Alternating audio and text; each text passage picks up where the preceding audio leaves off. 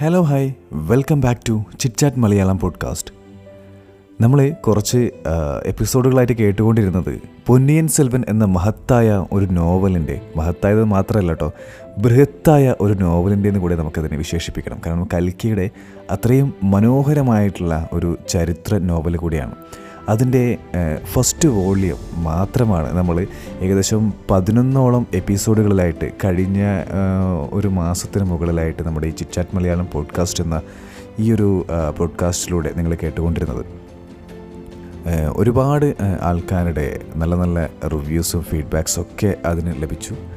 എന്തായാലും നിങ്ങൾക്കത് ഇഷ്ടപ്പെട്ടു എന്നറിഞ്ഞതിൽ ഒരുപാട് സന്തോഷമുണ്ട്.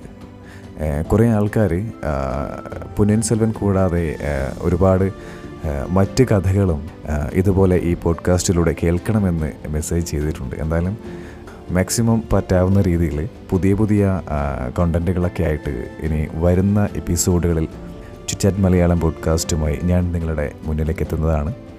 അത് ചരിത്ര കഥകളുമായിട്ടാണെങ്കിലും അല്ലെങ്കിൽ ട്രാവൽ സ്റ്റോറീസ് ആയാലും മറ്റു പുസ്തകങ്ങളുടെ സമ്മറി ആയിട്ടാണെങ്കിലും അങ്ങനെ പല പല രീതിയിലുള്ള അല്ലെങ്കിൽ പല പല കാറ്റഗറീസിലുള്ള കാര്യങ്ങളാണ് ഈ ഒരു പോഡ്കാസ്റ്റിലൂടെ നിങ്ങൾക്ക് മുന്നിലേക്ക് എത്തിക്കാൻ ശ്രമിക്കുന്നത്.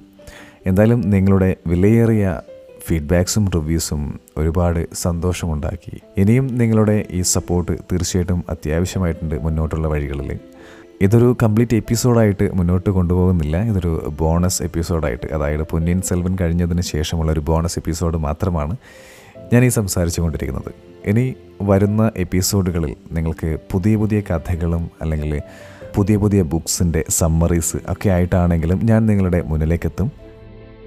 നിങ്ങളുടെ വിലയേറിയ അഭിപ്രായങ്ങൾ തീർച്ചയായും അറിയിക്കാവുന്നതാണ്. സ്പോട്ടിഫൈയിലൂടെയാണ് നിങ്ങൾ കേൾക്കുന്നതെങ്കിൽ നിങ്ങൾക്ക് കമന്റ് സെക്ഷനിലൂടെ അത് അറിയിക്കാവുന്നതാണ്.